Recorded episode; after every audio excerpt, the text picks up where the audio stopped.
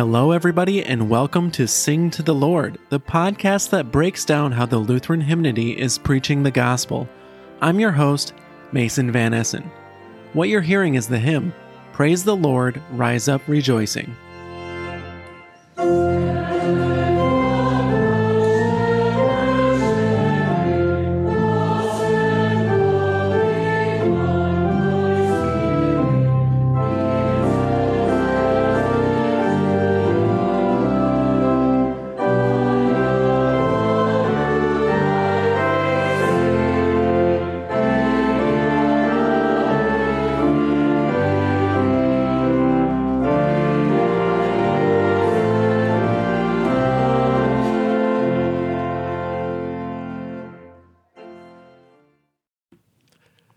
Welcome back to your favorite Lutheran hymn podcast, Sing to the Lord. We've got Lars Olson and Zachary Brockhoff with us this week. Thanks again for being here, guys. Thank you. You're welcome, Mason. But just for this week, could you call me Little Bo Peep since it's Good Shepherd Sunday?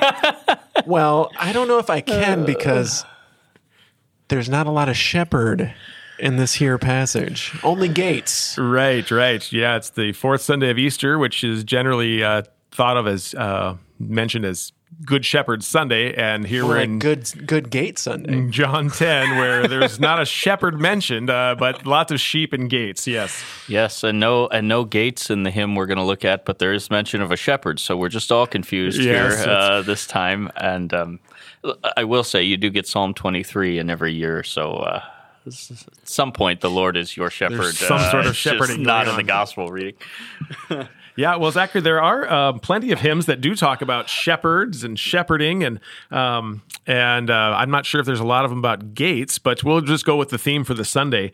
And uh, why don't you tell us a little bit about uh, this hymn, "Praise the Lord, Rise Up, Rejoicing," that you've selected for us today? Sure. So this um, comes. It's published uh, really in the '60s or '70s, and um, actually in the same hymnal that we we talked about a few few weeks ago now, number of weeks ago. Um, that was uh, contemporary hymns four, right? So it was part of this wonderful series, and um, so in that sense, uh, th- that, that's where it originates. And it doesn't it doesn't particularly talk about Jesus as the good shepherd, but I thought it would be especially appropriate when it doesn't really appear in Scripture, right? It's easy to um, to go uh, sing any paraphrase of Psalm 23. And we'll talk about some of those later because it certainly fits um, really any uh, of the three years in the lectionary on this particular week. But uh, this one um, has something to say about us as sheep and Christ, um, not only as shepherd, but also what it might mean to hear his voice. And, um, and finally, we can say something also about Jesus as the gate. Yeah, I mean, um, in this hymn, it's really the second stanza that starts talking about a scattered flock um, and a and a shepherd that has come for the lost. Um, what is uh what is the second verse, the second stanza, really saying to us? Um, second stanza. Well, the, the first sets up that Christ has overcome uh, death. Right. This is this is um, uh, in Christ we have final victory over all things. So then the second one, uh, knowing this now, says we only hear this. We it's it's a prayer, and it's also um, s- saying what what is true. Then we want only to hear this voice, um, no longer the ones that would seek to uh, destroy the thieves that come in, uh, but only Christ, um, and that's that's in, in this in this gospel text. And then when we listen to Christ, the only thing that our ears hear now are attentive to his word, is what the hymn says. So that's what it means to hear the voice of Christ, is only what, what Christ has to say. And then the, the second stanza pivots to where we're actually going to hear Christ say something very specifically. Um, uh, in the sacrament of Holy Communion, in this case, it says, by your blood and body, firm believing we belong to you. We are your sheep, and you are our shepherd or our Lord. So um, uh, it definitely needs uh, the scripture reading to go with it, uh, where where you're able to say some of those things in a, in a sermon and then turn around and sing it. Um, the other thing in in preparing for this that I found helpful because people so associate uh, this Sunday with Good Shepherd time, and then we hear about Christ as the gate, and it's and um, and how these things are possible. Uh, that Christ is both our shepherd and our gate. And then I found in one place that in uh, that during this time in, in villages you'd have uh, actual pens for sheep, and so you could you could one person could watch over many many flocks. But when the shepherd goes out now into the real world where things are not so certain, there's there's uh, sort of loose uh, uh, pens, right? There's nothing enclosed. There's nothing for sure. So it actually became the practice that the shepherd would lay down over the entrance to whatever they had sort of constructed for their flock.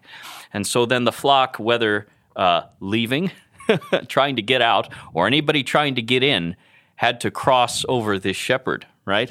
and the and the and so the shepherd, in effect, was the, the gate. gate, oh right? my gosh! The shepherd was it was both things, and so when Christ says in the in the gospel text for the weekend, um, you will go out and and come uh, freely, right? In this way, it's actually what this meant. The sheep could do this, and the shepherd would know. He would also know nobody's going to come in and snatch them out of my hand, which is is not this particular year, but but all these things sort of go together.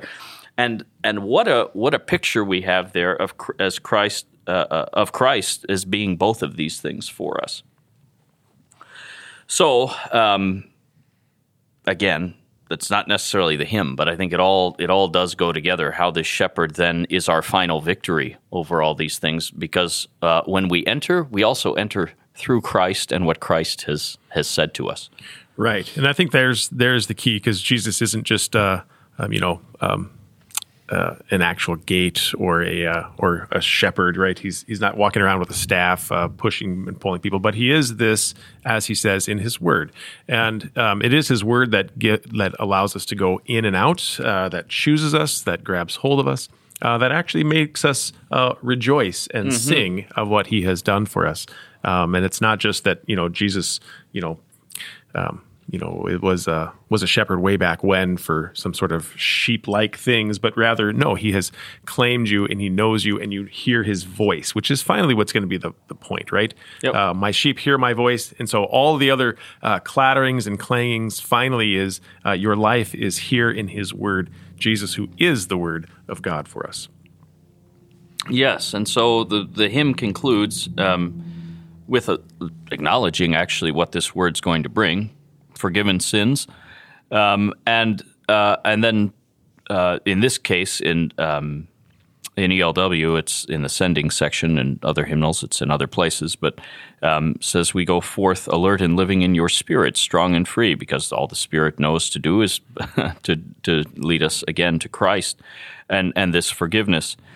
The latter half of this, as I um, read through it and sang through it, I thought, "Ooh, partners in your new creation. This is going to be really fun because now we get to be." The hymn suggests that we're we're we're partners and we're going to be the ones seeking peace. Um, that is a little problematic, and I don't necessarily love it. But when you get to the, the the final phrase and it talks about being faithful followers, well, we can we can say we don't we're not the faithful ones. God is faithful. It's very clear. The sheep are sort of idiots wandering around in this, right? I mean, they need somebody to lay down apparently and be their gate for them, for goodness sake. But um, all these sheep can finally do is follow Christ. so uh, I would say, um, while it might be a little problematic to sing, it's also a helpful way of thinking about this. When all we hear is Christ's voice, and all we all are, are his followers, all followers can do is follow the one who is speaking uh, to them and saying, "Come, I I am your savior. I give you the final victory." Yeah. Yeah, partners uh, is one of those very amorphous terms. You could be like a, a full partner where you're kind of doing half the work and Jesus is doing right. half the work. Uh, you could be a minority partner where Jesus is doing, you know, uh, almost everything, but you've got a little bit to do. Uh, or you could understand this as uh, you're a partner in the sense that uh, that you have been claimed, uh, that you are owned completely, that your life is in Christ, and all we have to do now is speak this good this good word that the Spirit gives through us. Um, so there is a, I mean, you could think of partnership as long as you're not, you know. Um, ready to wrest control from him. You're, you're, we're not going to gather up together and, and take over, have a hostile takeover right. of Jesus or something like this. We've already tried that. Uh, we killed him, uh, yeah. and he said no. Now it's uh, I've got the whole family business to myself. no corporate bear hugs over here. right, right. What a good way to end on on summarizing that uh, that hymn. Uh, what other hymns are on the on the docket that you could potentially sing this Sunday, Zachary? Some of these um, obviously are going to be paraphrases of Psalm 23, where you do get uh, generally the, the entirety of that psalm in, in, in various stanzas. Um, so those in ELW that that I would recommend are um, ELW 502, The King of Love, My Shepherd Is, um, 778, The Lord's My Shepherd, and uh, 782, My Shepherd, You Supply My Need, um, all of which are very singable and helpful um, uh, for this weekend, uh, any of the three years.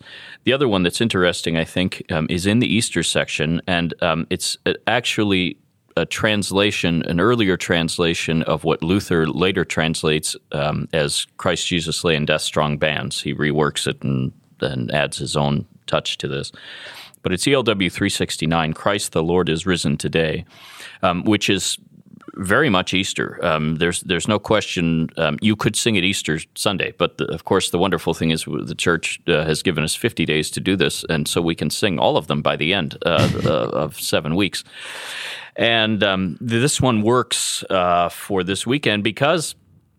Um, because at one point it says, "For the sheep the lamb has bled."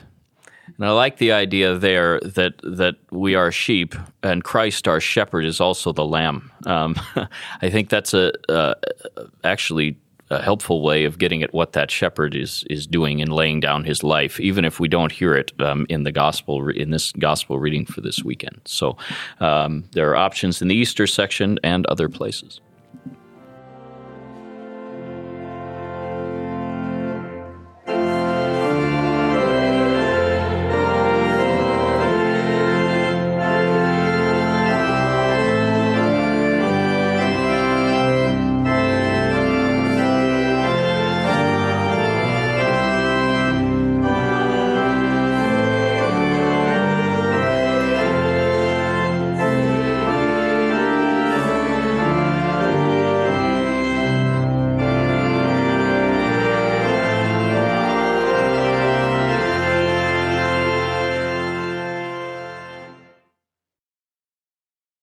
Thanks for joining us this week on Sing to the Lord. Check the show notes for Zachary's stanza by stanza commentary, as well as a list of other hymns we recommend. See you next week.